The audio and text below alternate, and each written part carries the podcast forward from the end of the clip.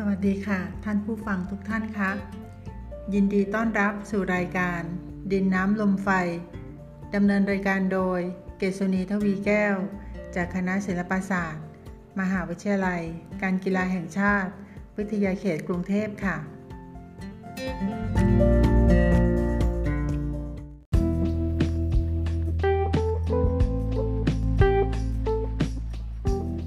ท่านผู้ฟังคะ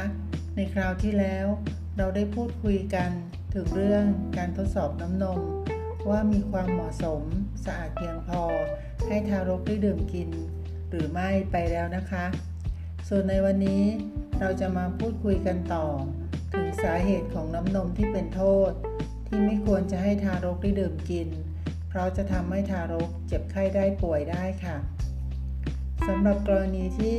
เราหยดน้ำนมลงไปในน้ำ แล้วก็น้ำนมจะมีลักษณะเหมือนเป็นสายโลหิตหรือเป็นน้ำเหลือง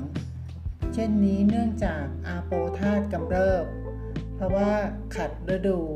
เนื่องจากมารดานั้นมีโลหิตฤดูขัด คือมีฤดูมาแต่น้อย ฤดูเดินกระปิดกระปอย หรือว่าโลหิตฤดูมีสีแตกต่างจากโลหิตปกติ หรือว่ามีกลิ่น เช่นนี้แสดงว่าโลหิตฤดูพิการเกิดแต่กองธาตุต่างๆ หรือว่าสตรีนั้นกำลังตั้งครรภ์อ่อนๆอยู่ ท่านให้ประกอบยาแก้อาโปธาตหรือธาตุน้ำแล้วก็ประกอบยาประสาทน้ำนมให้กินต่อไปค่ะ แต่ถ้ารสน้ำนมนั้น มีกลิ่นคาว ลักษณะกลิ่นเหม็นนักษาแพะ เนื่องจากปัทวีธาตุหรือธาตุดิน และเสมหะกำเริบ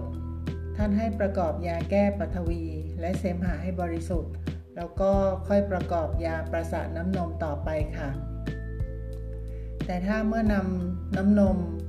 หยดลงในน้ำแล้วก็น้ำนมละลายปนไปกับน้ำเมื่อชิมดูจะมีรสฝาดท่านว่าเนื่องจากธาตุไฟและกำเดากำเริบ ท่านให้ประกอบยาแก้ธาตุไฟ แล้วก็ค่อยทำยาประสาทน้ำนมให้กินต่อไปค่ะ สุดท้ายเมื่อนำน้ำนมหยดลงไปในน้ำ แล้วน้ำจะมีสีดังน้ำต้มหอยแมลงภู่คือมีลักษณะสีแดงจางๆ ชิมดูจะมีรสเปรี้ยว เนื่องจากธาตุลมของมารดากำเริบ ท่านให้ทำยาแก้ธาตุลม แล้วก็ค่อยทำยาประสาทน้ำนมให้กินต่อไปค่ะ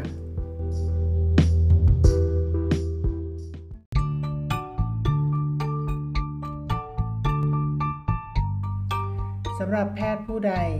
จะรักษากุมารกุมารีไปเบื้องหน้า ท่านให้พิจารณาดูน้ำนมของแม่เสียก่อน ถ้าเห็นว่าน้ำนมนั้นเป็นมลทินอยู่ ท่านให้ทำยาประสาทน้ำนม ก็คือทำให้น้ำนมสะอาด เสียให้สิ้นโทษร้าย ซึ่งวิธีการประสาทน้ำนมให้สะอาดบริสุทธิ์นั้น เราจะมาพูดคุยกันในลำดับต่อไปนะคะ